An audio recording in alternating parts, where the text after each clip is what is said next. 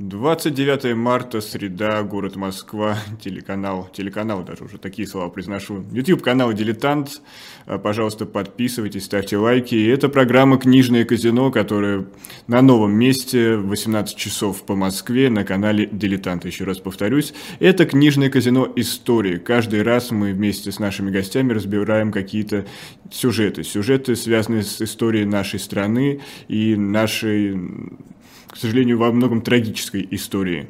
И сегодня мы говорим об эмиграции. Эмиграции с разных сторон. Вообще очень страшно, когда еще буквально месяц назад ты видел этот термин «эмиграция», а ты даже не мог предположить, что это произойдет сегодня и произойдет с тобой или с твоими близкими. Иммиграция – это казалось что-то из учебника «История». И сегодня, да, мы действительно сами оказались в том самом учебнике, в новом учебнике, который пишется на наших глазах. И когда говорят иммиграция, когда ты видишь в соцсетях своих друзей, знакомых, близких, которые собираются покинуть страну, в основном все сводится к вопросам безопасности. И безопасность бывает разная. Безопасность физическая, безопасность в том числе и в какой-то степени душевная, потому что люди понимают, что не могут свободно мыслить, как-то не то, что это даже не чувство комфорта, это чувство именно душевной безопасности. И писатель Сергей Довлатов в одном из сборников своих как-то заметил, что иммиграция – это лаборатория свободы. И, конечно, так тонко определить этот термин мог писатель, то есть человек, который чувствует своего читателя, его настроение.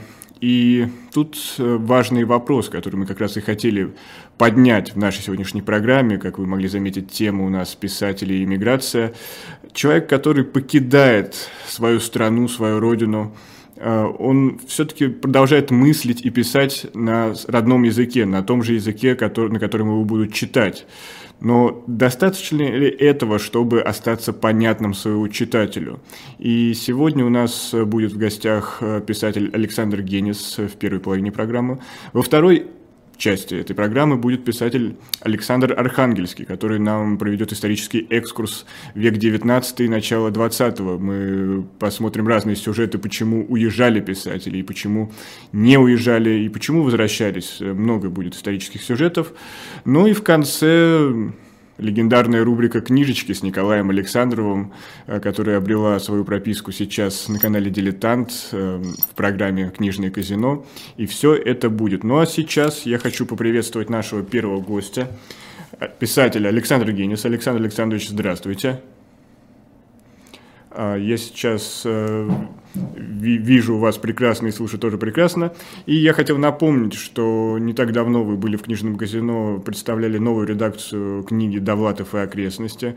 Кроме того, все мы прекрасно помним ваши другие произведения, написанные в том числе в соавторстве с Петром Валем. Это «Родная речь. Уроки изящной словесности», «Русская кухня в изгнании». Но я хотел бы начать э, с последнего вашего эссе, колонки, которую вы написали для наших коллег из «Новой газеты», и она заглавлена как «Четвертая волна». И действительно, хотелось спросить, можем ли мы наблюдать и твердо говорить, что сейчас идет четвертая волна иммиграции? Это вопрос термина, конечно, и э, многие со мной не согласны, потому что э, между нашей третьей волной и нынешней волной был постоянный приток иммигрантов, но это была не волна, это был прилив. А сейчас цунами, это разные вещи. Кроме всего прочего, есть чисто политическая составляющая всего этого дела. Первая волна бежала от Ленина, вторая от Сталина, третья от Брежнева, четвертая от Путина. Вот все просто и ясно, во всяком случае наглядно. Как ее называть не так важно, как важно то, что ее ждет и э, в чем отличие и сходство, скажем, с первыми волнами. Но очевидно, что первая и вторая волна не подходят для нас, потому что они совершенно иначе мыслили себя. Я очень хорошо знал всех этих людей, потому что когда я приехал в Америку в 1977 году, я работал в «Новом русском слове». Это старейшая русская газета. Не только в эмиграции, а вообще в мире. И там были люди и первой, и второй волны иммиграции, которых я хорошо знал, многих уважал, любил, ценил. И я знал, что они на нас очень не похожи, потому что мы были из Советского Союза, они были из России. Они сохранили эту Россию, в общем, в какой-то такой э, завернуты в таком холодильнике, я бы сказал. И к тому времени, когда я приехал, они уже не пили за то, чтобы вернуться на родину к Рождеству, но они еще помнили, как это делается, потому что они все считали, что когда-нибудь Россия будет без большевиков. И когда они увидели нас, то они ужаснулись, потому что мы, третья волна, были на них совершенно не похожи, особенно по речи. Это было всегда забавно, потому что когда у нас был, у меня был товарищ такой э, старый, кадет, то есть, это значит, конституционный демократ. Демократ, да-да-да. Да-да-да. А я не сразу это даже понял, потому что таких слов только учебники истории видел, такие слова. И э, он был милейшим э, господин, и однажды его позвали наши друзья посидеть с нами, выпить, поболтать. Он говорит, там мужики будут. Он говорит, у вас будут крестьяне. То есть эти люди говорили совсем на другом языке. И вот приезжает четвертая волна, которая говорит на нашем языке. И, в общем-то, мы понятны друг другу. Но есть, конечно, и огромная разница. Вот вы вспоминали Довлатова. Понимаете, дело в том, что все писатели в эмиграции – это отдельная категория, потому что все они невольные иммигранты, которые приехали только по одной причине. И эта писательская причина совершенно очевидна.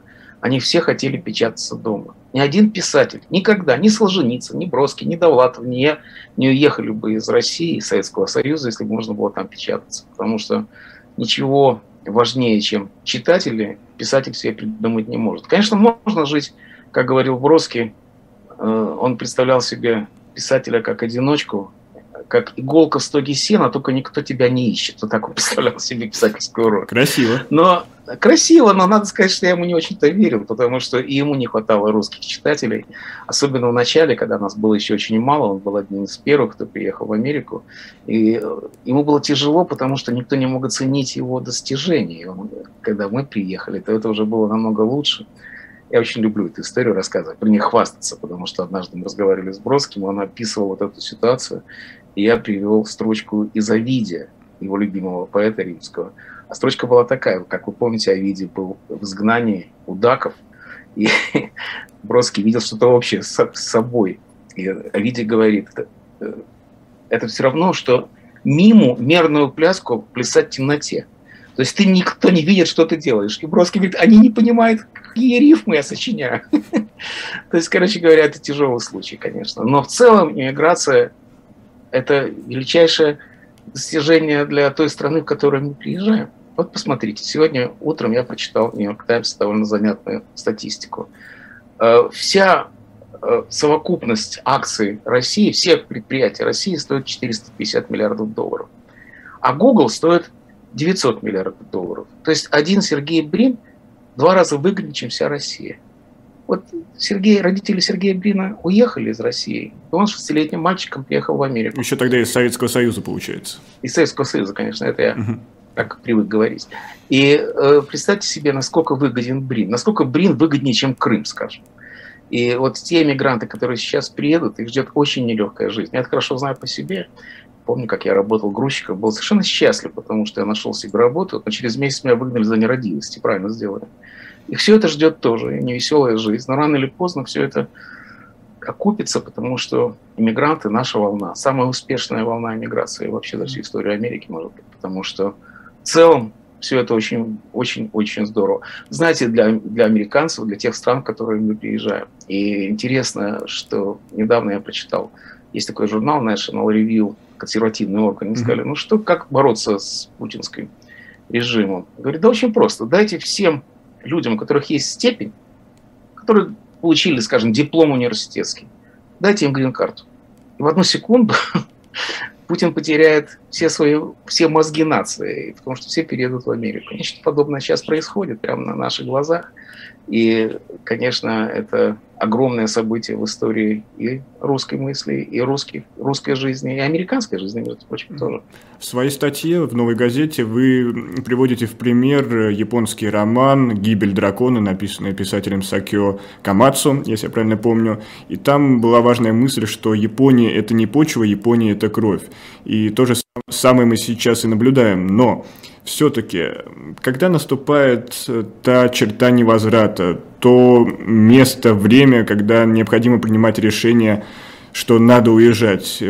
Я понятно, что для каждого эта ситуация абсолютно разная. Может быть, есть какой-то общий знаменатель, который сводится именно к вопросам безопасности, как я говорил ранее, физической или душевной, но можете хотя бы на своем примере привести, когда вы для вы себя знаете, это приняли? На своем примере мне гораздо сложнее это сказать, потому что у меня было 24 года. Я уже, это 77 год, это то, что называется застоем, все закупорено, никуда деться некуда.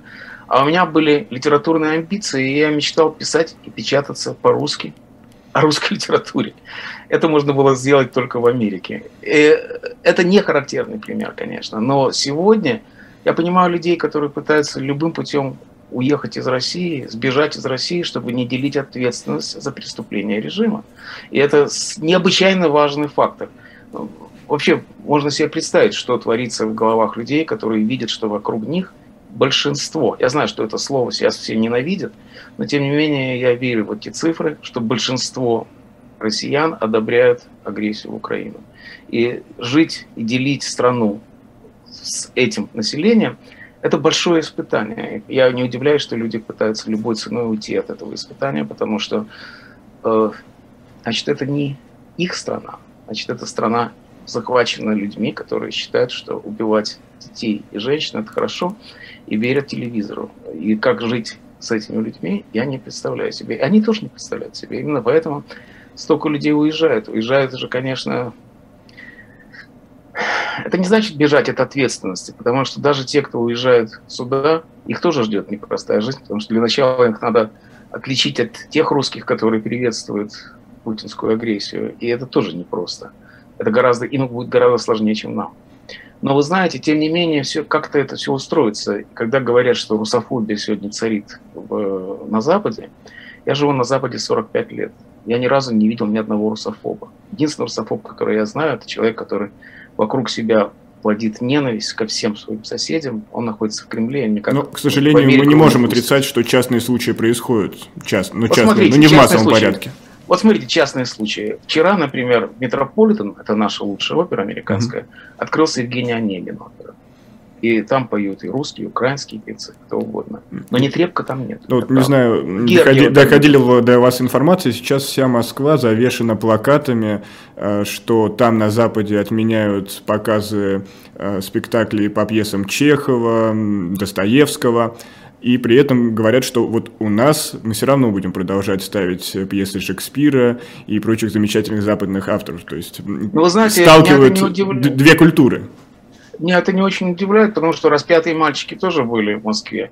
Это просто неправда. Я же живу в Нью-Йорке. И у меня друзья во всех университетах. Нет такой славистской кафедры, где я бы не был за эти годы. И вот мои друзья, они все заведующие стали уже славистскими кафедрами. Я всех спрашиваю, как у вас со студентами? Ой, говорит, студентов стало больше, а не меньше. Потому что все хотят понять русских, все хотят понять, как это русские что они сделали со своей свободой, которая у них была. И пытаются найти ответ именно в русской литературе, потому что есть такая давняя традиция. За все отвечает Достоевский и Чехов. И вот так он и отвечает по-прежнему в России. И Достоевский это, и Чехов. Толстоевский это еще есть. Неправда. Коллективный знаете, образ. есть большая разница. Я вам сейчас объясню, в чем разница, да. раз навсегда. Толстой, есть три писателя, три классика русских. Mm-hmm. К сожалению, четвертый Пушкин не входит в эту категорию, потому что он известный либертист, который, по которому ставят оперы. Это все, mm-hmm. что знает про Пушкина на Западе. Но есть три писателя. Толстой, Достоевский, Чехов. Толстой до закалки воли. И вот когда президент Буш, нет, не mm-hmm. младший, а старший mm-hmm. Буш, сказал, что он 17 лет прочитал «Войну и мир», чтобы закалить волю. Это для воли. А Достоевский – это человек, который объясняет, что такое русская душа. И поэтому для Запада Достоевский – это автор, который э, объясняет русских. Именно в таком качестве он остается навсегда. Я много лет спрашивал слависта, куда бы ни приезжал, в любую страну, почему они выбрали эту профессию. И всегда девочки отвечают, потому что мы читали Достоевского, а мальчики смотрели Джеймса Бонда. А вот Чехов – это единственный русский писатель, который не является русским писателем. Он является просто писателем, так же, как и Шекспир. И поэтому Чехова ставили, ставят и будут ставить. И что бы ни писали в Москве, я вас уверяю, что в любой столице европейской сейчас идет чеховский спектакль. Можете меня проверить, это очень просто делается. Так что я не советую вам верить в эту самую русофобию. Но возвращаясь в советскую эпоху, когда вы уезжали, и уезжали для того, чтобы именно писать для своего читателя, у вас не было страха, что до читателя ваша литература не дойдет? Ну как же, не то, что не было, мы были абсолютно уверены. Учтите, что в отличие от нынешних мигрантов, мы уезжали навсегда, и это была абсолютно безнадежная идея связи с Россией была исключена. И поэтому нет, конечно, у нас не было ощущения, что нас где-то ждут читатели. Мы мечтали попасть к русскому читателю. Это была самая главная надежда любого писателя, что найдется и каким-то образом до его книги доберутся до отечественного читателя. Как говорил Довлатов, я региональный писатель, чьи читательская аудитория находится в пяти тысячах миль от дома, от моего дома, от Квинса, где он жил. И это, конечно, было ужасное испытание. И когда, поэтому, когда вернулась э, российскую литературу, вернулась иммигрантская литература, это был, конечно, сумасшедший праздник. Знаете, я всегда и всюду показываю картинку для того, чтобы объяснить, как устроена иммиграция. Вот интересно, вы видите эту картинку, нет? Я вижу нечто похожее на сообщающиеся О, вот, сосуды или подкову. Сообщающие сосуды. Это да, все, да, что да. нужно знать об иммиграции. Чем больше давления в метрополии, тем выше уровень культуры в иммиграции. И наоборот. Как только цензуру в России отменили, все вытекло в метрополию. И сейчас мы находимся начале другой стадии, когда все утекает обратно в иммиграцию, и мы будем ждать, конечно. К сожалению, это большое несчастье. Я никогда бы этого не хотел, потому что, конечно, мои читатели там. Вы знаете, вопрос читателей – это, конечно, вопрос тщеславия, вопрос... Каждый писатель хочет быть чтобы его много читали, чтобы было у него много читателей. Но уверяю вас, что это не любой ценой. И поэтому, в конечном счете, писатель – это тот, чей успех зависит от соответствия между замыслом и результатом. И это достигается за письменным столом. И так оно будет и впредь. Но пока ваши книги не проникли за железный занавес, или пока он не обрушился, вы как э, писатель, какой, не знаю, критерий успеха для себя определили на тот момент? Вы знаете, э, э, у нас читательский круг наш, он был как грузинская свадьба. Всех можно было собрать в одной комнате. И мы... Успех был среди друзей. Вот что, что тебе скажет Довлатов, это было гораздо важнее, чем что тебе скажет Брежнев. И поэтому все мы друг друга поддерживали, или критиковали, или ругались, но это все был такой узенький-узенький круг людей. К несчастью, все это возвращается.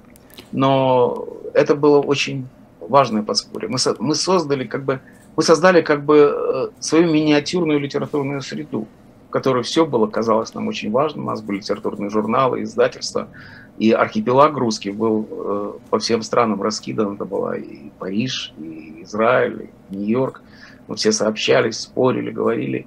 И, в общем, литературная жизнь, она протекала в любом случае. Но, конечно, когда мы уехали, наши книги, в таком случае, уехали в Россию, то все категорически изменилось. Я помню, как это было со мной, когда тираж любой мигрантской книги был тысячи экземпляров. Сейчас это кажется нормальным, потому что и сегодня книги издаются тиражом 2-3 тысячи экземпляров.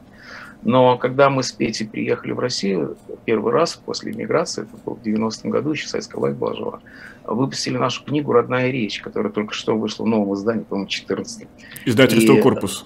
Да-да-да, совершенно да, да. верно. Да. И э, то издание было э, на очень плохой бумаге, очень такая грязноватая обложка, но тираж ее был 100 тысяч экземпляров.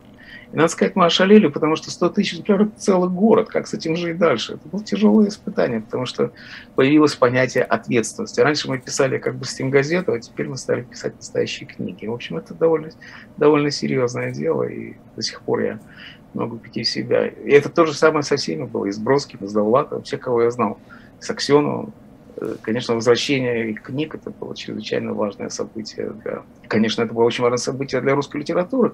Понимаете, если говорить честно, то именно в эмиграции в Нью-Йорке в одно время жил автор лучшей прозы Довлатов, автор лучших стихов Бродский. Разве этого мало для эмигрантских успехов? Но самое главное, что они продолжали писать на русском языке и тем самым сохраняли этот язык э, для будущих поколений. Совершенно верно, и русский язык требует защиты, в первую очередь, от Путина. И поэтому я считаю, что э, иммигрантская литература тогда, и сейчас – это защита от власти. Когда-то Георгий Федотов, такой замечательный философ, сказал, что литература не черепаха, она не требует панциря государственной защиты. Вот эта вот свободная литература, она сохранила этот язык. Что касается английского языка, что касается перейти на другой язык, то это исключительно редкий случай. И, в общем, я в это не верю. Броский пытался писать по-английски стихи. и писал много прозы по-английски, много эссе.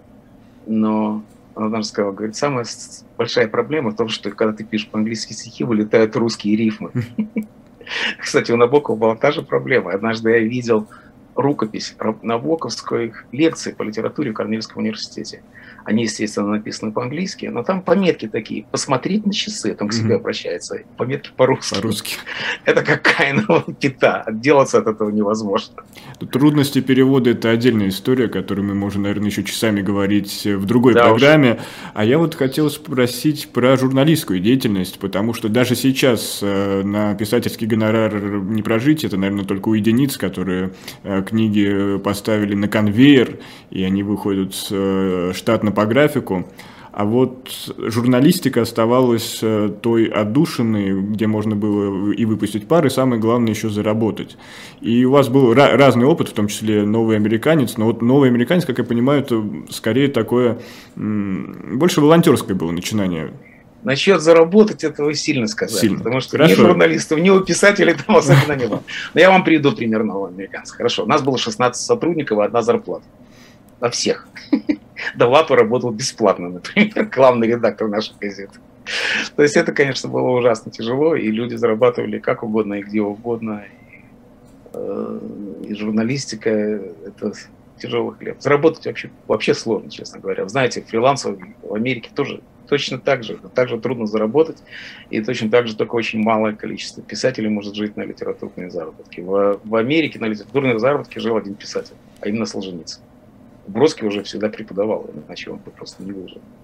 Но когда у фриланса спросили, говорит, а как вы живете, как заработать фриланс? Говорит, вы не знаете, это же очень просто, жениться. Это, конечно, самый, самый хороший способ. Возьмем на заметку. Давайте, давайте. А вы следите за американской, английской литературой? Как, как, какие у них тенденции сейчас и тогда?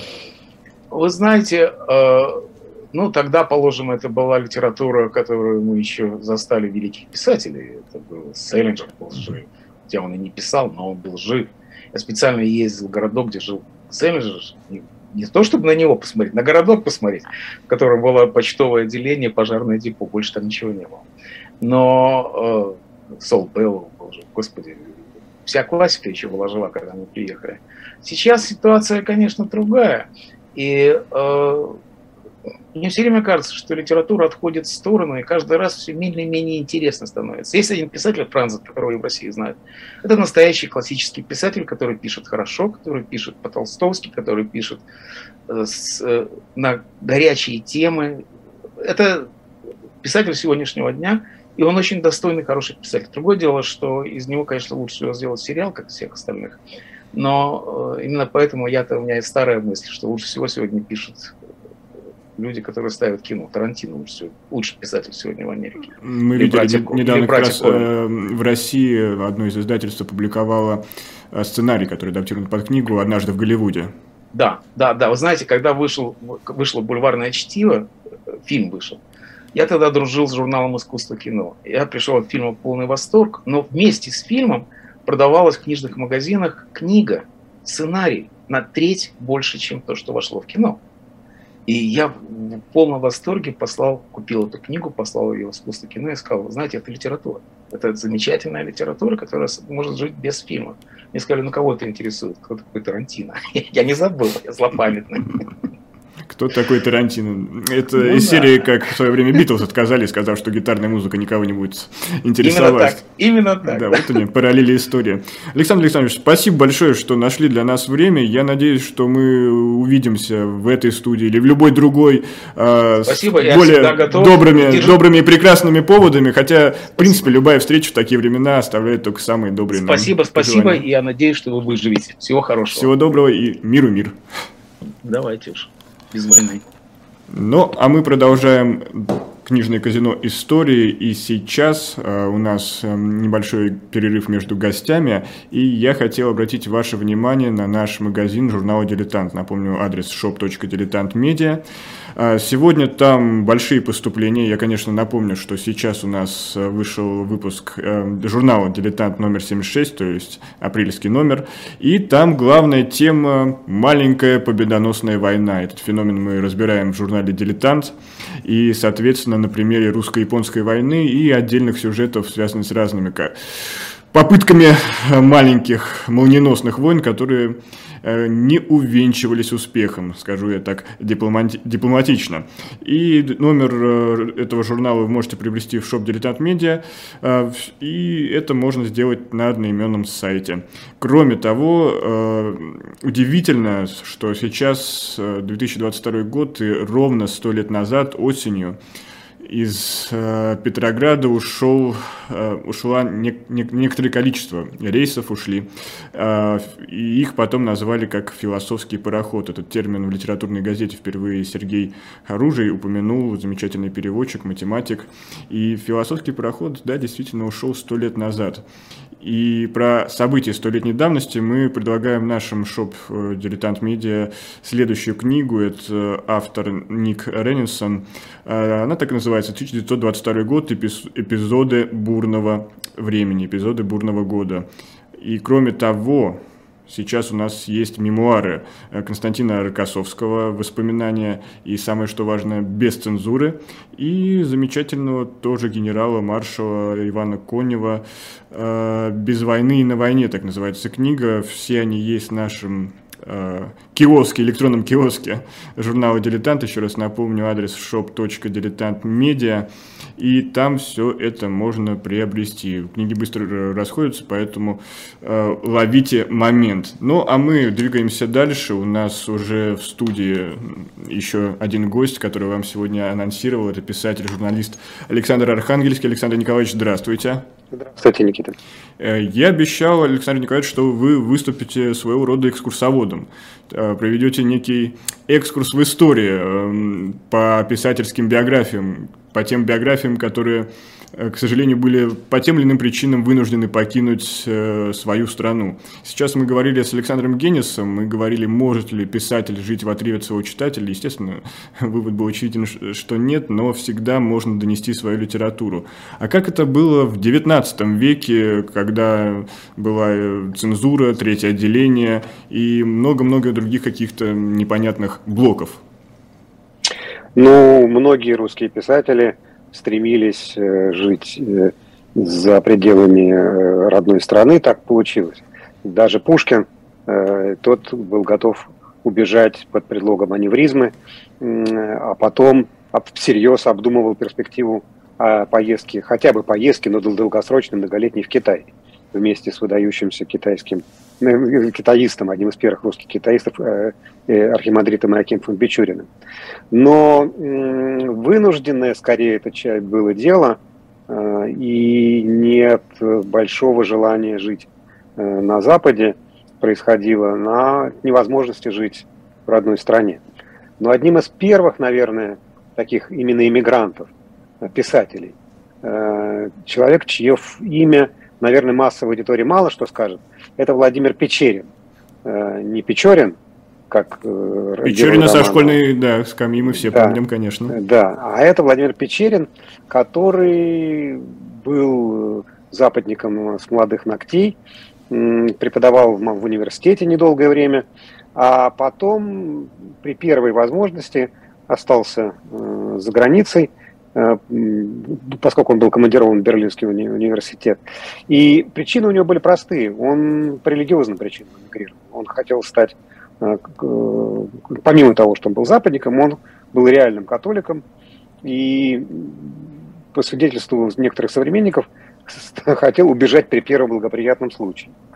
И в итоге он стал католическим монахом, э, вступил в орден редемптористов э, и даже был рукоположен в сан священника, и потом отправился из привычной нам Центральной Европы через Великобританию в Ирландию – в общем, стал ирландским монахом. Но книгу написал, свою мемуары, э, замогильные записки э, для русского читателя прежде всего, и само название говорит за себя. Ну, самый знаменитый, конечно, иммигрант русский 19 столетия. Извините, пожалуйста. Можно я попробую предположить, вот я просто как обыватель. Да, давай. Для меня это на самом деле два человека, Герцен и Огарев. Вот, знаете, годы советской власти не прошли мимо. А, ну и правильно сделали, что не прошли, потому что, конечно, самый знаменитый русский иммигрант, осознанный иммигрант, это Александр Иванович Герцен, э, который по молодости лет прошел через разного рода испытания, э, попутно использовал то положение, в которое выставила власть для благих дел, в частности, помогал создавать Вятскую библиотеку, и это в Кирове, ну, до сих пор Вятка называется Кировом, э, помнит об этом и ценит его вклад в вятскую культуру. Но вполне осознанно он хотел уехать туда, где сердце бьется вольно, а грудь дышит э, вольготно. И не то, чтобы он был так уж вынужден. Вот ну, мы понимаем, что Николай Иванович Тургенев, не путать Иваном Сергеевичем Тургеневым, тот вынужден был э, жить за границей, потому что иначе за ним тянулся шлейф декабристского э, дела, и он выбирал между жизнью на воле и жизнью в заключении. Ну, как получилось бы, никто не знает, но, по крайней мере, ему это грозило. А Герцен выбирал добровольно. Герцен выбирал э, ту жизнь, которую он отвергал, и ту жизнь, которую он не знал и он выбрал ту жизнь, которую не знал, она оказалась сложнее, гораздо мучительнее, чем он э, предполагал. Революция, в которую он поначалу так верил э, с 40-х годов, во-первых, захлебнулась, а во-вторых, захлебнулась кроваво и бесполезно, ничему не привела. Э, дальше это бесконечные испытания и метания. И, в общем, если так посмотреть э, на герценовский путь, то Герцен э, был счастливее всего, как ни странно, в тот момент, когда началась перестройка в России. Он был в это время в Англии, а, его издания английские поступали в Россию, его даже подписывал государь. И пригрозил однажды, что он прекратит подписку, если так безобразно будут о нем отзываться. Когда его тамошние размышления о судьбе России и здешние преобразования – совпали и превратились в мощную совместную волну. Это короткий период, а все остальное время, конечно, это... Ну, это, наверное, длилось до польского восстания. Ну, это даже раньше кончилось mm-hmm. уже. А польское восстание вообще рассорило Герцена со всеми, включая патриотическую часть э, оппозиции, да и не патриотическую тоже, он, общем, фактически остался одиноким в своем э, пропольском выборе. Но кто из русских писателей по существу был счастлив в эмиграции, именно как писатель. Я сейчас не про человека. Человеческие судьбы не, не, не полностью совпадают с писательскими. Но, конечно, те, кто делал выбор в пользу чужого языка, для которых чужой язык становился своим. И давайте опять, кто? Здесь я даже боюсь загадывать. Это уже в 20 веке. А, это уже 20 век, да. Да. да. В 19 писали свободно на разных языках, но не становились при этом иностранными писателями. А 20 век переменил участь многих, и у нас есть великие англоязычные писатели. Ну, теперь... Боюсь. вот как президент, президент Российской Федерации. А, вот Набоков, Набоков. Ну, ну да, конечно, Набоков. Э, я ничего не могу... Видимо, такую же попытку в своих англоязычных текстах и автопереводах предпринимал Бродский. Насколько она успешна, мне по причине невежества судить трудно, но ну, Набоков с поставленной задачей справился. Он стал дву... При... Бывают билингвы, а бывают билитера... били... билитераторы. Билитераторы. Да, да? Билитераторы, биписатели. Э, не, не путать с биполярным расстройством, это билитературное приобретение. А в 19-м, повторюсь, довольно странно. Разные языки, французский вольный, абсолютно франкоговорящие, но мы не знаем, перехода из одной национальной культурной литературной традиции в другую. И мы знаем точно так же, что те, кто оказался за границей, э, конечно, по русскому читателю тосковали всегда. Ну вот можем взять сюжеты, например, биографии Достоевского, Гоголя, которые, как мы знаем, многие свои замечательные произведения написали в Европе. Гоголь в той же Италии, Достоевский в каких-то немец, немецких княжествах, сейчас уже их не вспомнишь ну, скажем так, на германской территории. Можем ли мы это назвать иммиграцией, или это именно, э, скажем так, творческий отпуск? Ну, нет, иммиграция все-таки это выбор э, жизни в другой стране, из-за невозможности жизни в своей. А это дол- долгосрочные творческие командировки. Угу. И не то чтобы Гоголь не мог жить в родной стране, да, он вполне себе э, поддерживал консервативные, последние годы, угу. консервативные начала русского мира, но вот русский мир как-то ему подсказывал, что ему лучше наблюдать из России издалека, так же, как его другу, великому художнику Иванову. Их, они общались без конца в Италии. Э, и э, это совершенно другое дело. Ну вот смотрите, э, Лев Николаевич Толстой многое из того, что писал, не мог публиковать в России. Он публиковал в Женеве часть своих просветительских книжек. В той же Женеве похоронил дочь Федор Михайлович Достоевский. Были ли они, или вот Люцерн, великий рассказ э, э, Толстого. Это свидетельство иммигрантское? Нет, конечно. А, а вот когда появляется иммигрантское свидетельство, это очень интересно. Наш современник, вот, а, э, Михаил Шишкин, угу. живущий в Швейцарии и живущий постоянно, то есть перебравшись туда очень давно и навсегда, он написал как бы такой аммаж толстовскому рассказу Крейцерова соната, и Э, к одному, точнее, э, э, написал рассказ Клякса Набокова. Uh-huh. И это очень разные рассказы. То, что пишет Толстой, это рассказ русского писателя, а действие которого разворачивается за границей. А Шишкина – это рассказ русского писателя, уехавшего за границу и пишущего по следам разорванной традиции. Мне кажется, что писатель, конечно, нуждается в читателе, живущем там, где создается книга.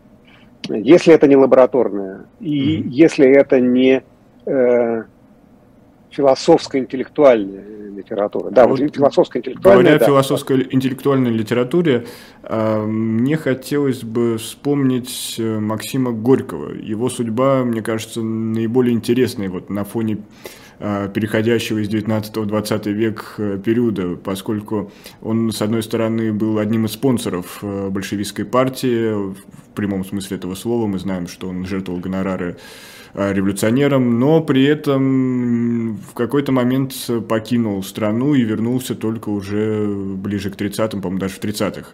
И вот э, судьба возвращенца, мы можем ли на примере Горького говорить, что вот э, это какая-то была типичная история, что переждать, а потом вернуться.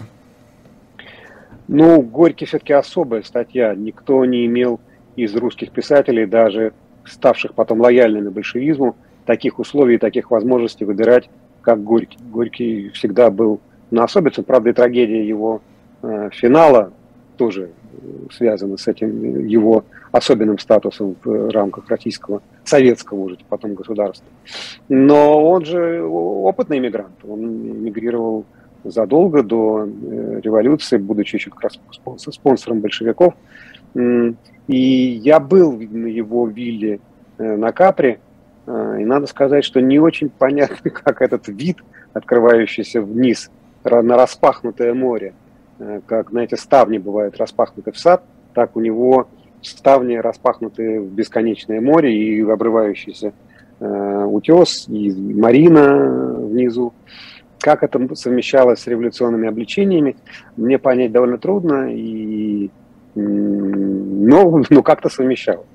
А те, кто уезжал, даже если взять такого потом просоветского писателя, как Алексей Николаевич э, Толстой, они бежали. Они уезжали не потому, что они выбирали, хочу здесь или хочу там, они бежали от потрясений, от гражданской войны, от голода, от э, насилия, а потом уже делали свой выбор, вернуться или не вернуться.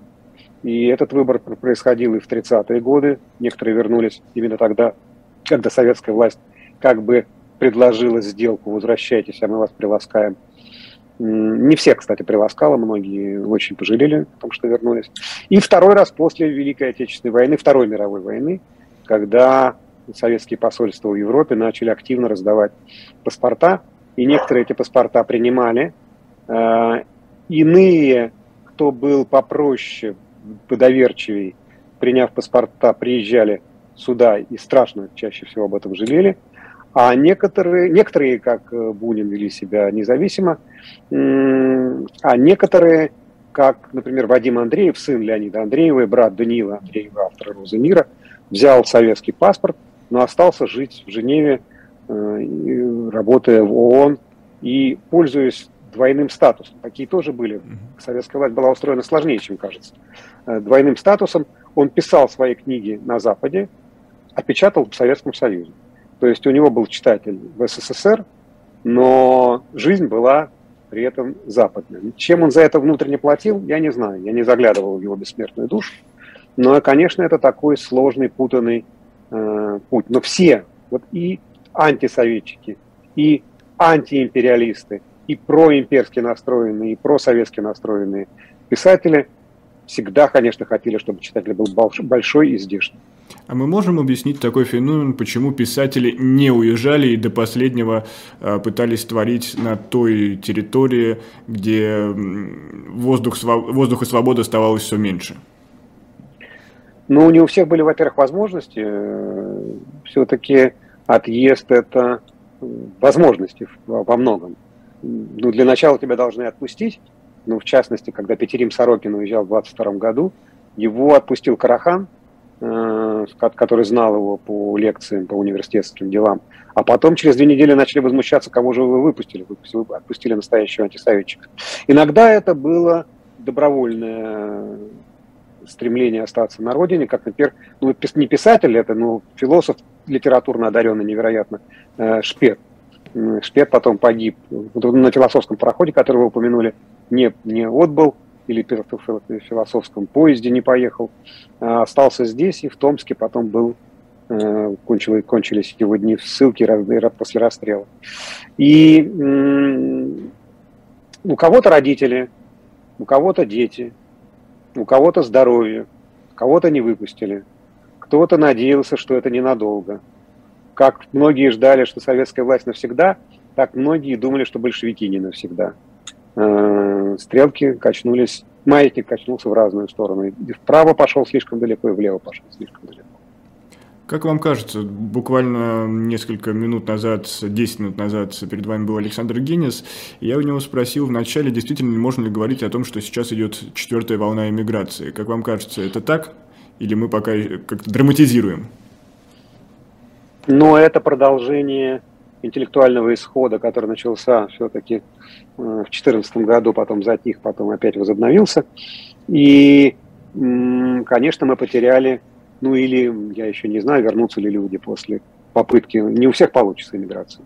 Это тоже испытание отдельное. Некто, кто вернется, кто останется.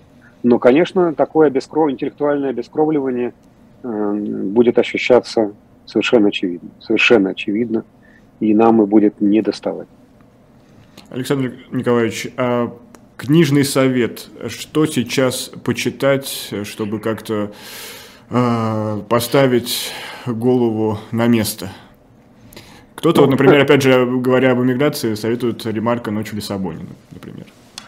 Но я бы почитал «Былое думы» Герцена. Э, во-первых, хорошее чтение по-настоящему. Во-вторых, имеет отношение к нашим внутренним российским делам и иммигрантским, и опыт жизни сопротивления здесь, и опыт жизни сопротивления там, и опыт драматический, трагический, и иногда все-таки счастливый, а потом опять несчастный, а потом опять счастливый. И жизнь короткая, стремительная, удавшаяся и неудавшаяся в одно и то же время. Это что касается русской литературы. А вообще про то, как тяжело встраиваться даже в страну, которая тебе по языку и вере родная – рассказывает замечательный роман Амоса Оза э, «Повесть о любви и тьме». Э, там родители в Палестину перебираются очень рано, они, их корни какие? Еврейские, с одной стороны, да, а русские тоже есть. И как эта тьма гонится за ними, а любовь пытается эту тьму остановить. И что побеждает, я не скажу, читайте сами. Спасибо большое. Александр Архангельский был у нас в эфире, экскурс в историю, писатели-иммигранты. И надеюсь, что мы в этой студии увидимся в более мирное время. Опять какой, на какой-то дипломатичный язык перехожу, то есть самое, что у есть мирное время. И надеюсь, поводы у нас будут самые замечательные. Спасибо большое, что э, нашли для нас время. Ну а мы плавно переходим, как вы уже могли заметить, э, по вопросам, что почитать, э, к нашей рубрике «Книжечки», который для вас сейчас э, подготовит э, Николай Александров. Но ну, а я обращаюсь э, к чату, слежу за вашими сообщениями. Много-много-много вопросов приходит, связанных в том числе и с книгами, с какими-то нашими планами на будущее. Действительно, Сергей Бунтман пообещал возобновить чтение в эфире. Следите за анонсами. Тут у нас каждый, каждый день, каждую неделю какие-то всегда будут приятные сюрпризы для вас готовиться. Много-много было вопросов, которые я не успел задать э, нашим гостям. А, я заранее извиняюсь, потому что время эфира у нас ограничено. Если бы это был большой стрим, я бы с удовольствием все бы, все бы перевел. Но а, самое главное, что эти вопросы я подкапливаю. И рано или поздно, когда кто-то вернется к нам в эфир, а обязательно вернутся, я вам обещаю, как э, един в одном лице, как и продюсер и ведущий программы. И мы эти вопросы все с вами проговорим. Но сейчас я уже по традиции скажу барабанная дробь. Представьте мысленно, у нас в эфире Николай Александров, и это рубрика «Книжечки». Николай, здравствуйте, приветствую. Добрый день, Никит, здравствуйте. Что же вы для нас сегодня подготовили? Две книги я э, представлю сегодня. Об одной из них я когда-то говорил, но мне показалось, что она важна для сегодняшнего дня, а на вторую, вернее, первую я представлю в самом начале. Просто потому, что ну, пока есть возможность, мне хочется представлять живые книги для того, чтобы их видели, видели обложки, видели, как она а, выглядит. А, вот первая книга, которую а, выпустила а, издательство Альпина Паблишер, а, это профессор Европейского университета в Петербурге Иван Курила. Называется она «Битва за прошлое. Как политика меняет историю. Я думаю, что вот обложка видна. Эта книга у меня в руках. Она небольшая, но, э, как мне кажется, она имеет особую актуальность сегодня. Не только потому, что дает возможность понять, что происходило до 24 февраля в области истории, споров об истории и так далее, и так далее. А, но в каком-то смысле эта книга, как мне кажется, имеет еще и значение для будущего, для будущего осмысления. Но несколько слов, собственно, об этой книге. Э, название достаточно понятно. Каким образом в политике используется история, исторические спекуляции, интерпретации и так далее, и так далее. И эм, э, Иван Курил достаточно подробно говорит о многих фактах, которые, кстати говоря, еще у всех в памяти и которые по-прежнему не потеряли актуальность. Ну, например, создание единого учебника по истории. Это а, одна из э, российских идей. А, и здесь, кстати, важно сказать, что, понятно, в основном речь идет о а, событиях, которые происходили в России, но Иван Курилов вставляет эти битвы за историю в общий мировой контекст. И поэтому здесь можно увидеть и те конфликты, которые возникали в Соединенных Штатах Америки по поводу споров о гражданской войне севера и юга. Но, наверное, многие помнят скандальные истории с, э, со спорами о, о снесении на памятнику генералу конфедератов э, э, Роберту Эдвардсу Ли. Или, например, не, не менее громкий скандал в ЮАР, когда Э, настаивали на снесении памятника э, Сесилу э, Ротсу, который стоял, ну и так далее. Или, например, празднование 200-летия со дня смерти, памяти Наполеона во Франции, какие там разгорались споры по поводу личности Наполеона. Кто он, собственно, кровавый диктатор или тот человек, который во многом сформировал судебную и государственную систему Э, Франции.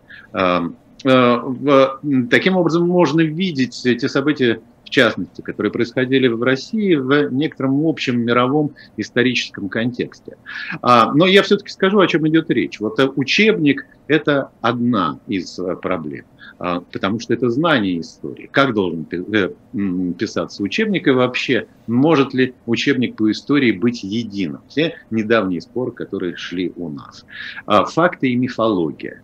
Для массового сознания в России сознательно избирается именно мифология. Ну или, во всяком случае, трепетное и нежное, по словам Владимира Мединского, к ней отношение.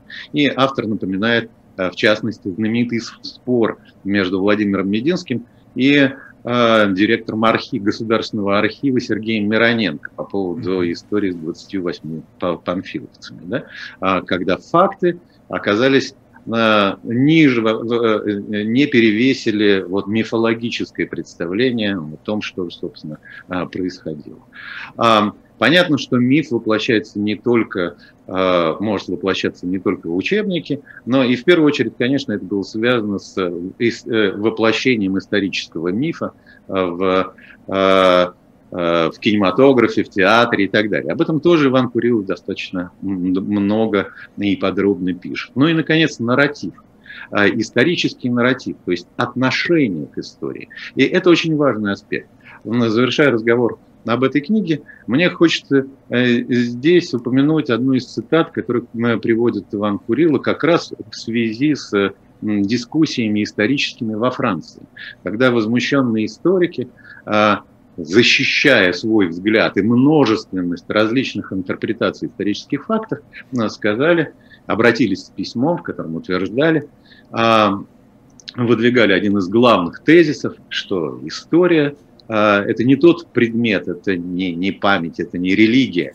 А история, история не может существовать по указке. Э, историческую истинную историю не могут утверждать суд или парламент.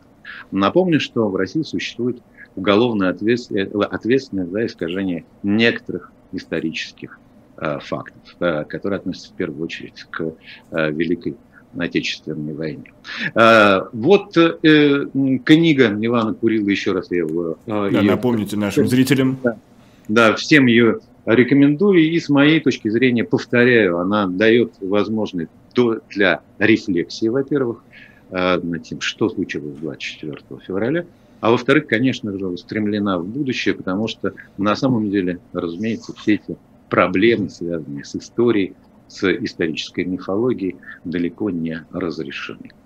Ну и поскольку, как я знаю, Никита, у вас э, шла речь о иммигрантской литературе, и о иммигрантах э, и судьбе иммигрантов, я хотел представить еще одну книгу. Повторяю, о ней я говорил, но, может быть, для кого-то эта книга будет не напоминанием моей информации, как говорил футбольный комментатор Владимир Муслаченко. Это Анджей Бабковский, «Наброски пером», Франция, 1940-1944 годы. Анджей Бабковский, э, один из польских интеллектуалов, оказался во Франции Э, вместе со своей женой в 1939 году. Но он планировал уехать в Аргентину, но не успел, поскольку Франция была оккупирована немецкими войсками. И наброски пером – это его живой дневник о днях оккупации Франции. А, совершенно удивительное чтение, а, потому как это не только фактология, это не только перечень событий, это скорее личное переживание событий. Для Анжи Бабковского, как настоящего европейца, отношение, трепетное отношение к французской культуре, к культуре, европейской культуре в целом, э, соединяется с ужасной болью от того, что на глазах эта культура разрушается и не может противостоять безусловному злу. В 1948 году Анджей Бабковский уехал в Гватемалу. А, он продолжал писать, у него были пьесы, неоконченный роман, наброски пером наиболее известные его произведения. В Польшу он так и не вернулся. Работал э, книготорговцем, э, разнорабочим во время во Франции он работал сначала на оружейной фабрике, и потом тоже, в общем, занимался самыми разными занятиями.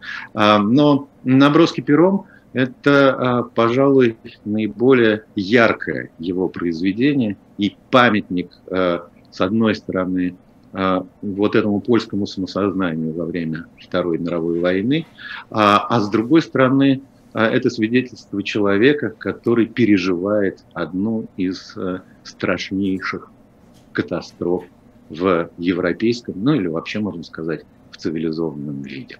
Еще раз покажу эту книгу. Анджей Бабковский, «Наброски пером». Книга... Если можно чуть-чуть повыше, чтобы да, да, да, полностью да, увидели это, обложку. Ага.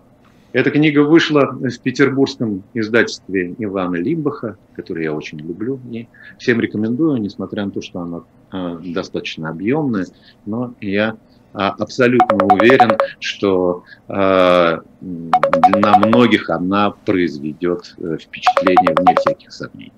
Николай Александров с книжечками. Это программа «Книжное казино. Истории». К сожалению, мы сегодня уже вынуждены уступить, почему вынуждены, я даже с радостью уступаю место каналу «Живой гвоздь», там выходит особое мнение Сергей Бутман вместе с писателем Станиславом Белковским, но... Я а... думаю, что это чрезвычайно интересная будет беседа. И даже прочитать потом расшифровки, самое важное. Вот, мы же чита... читатели, в первую очередь.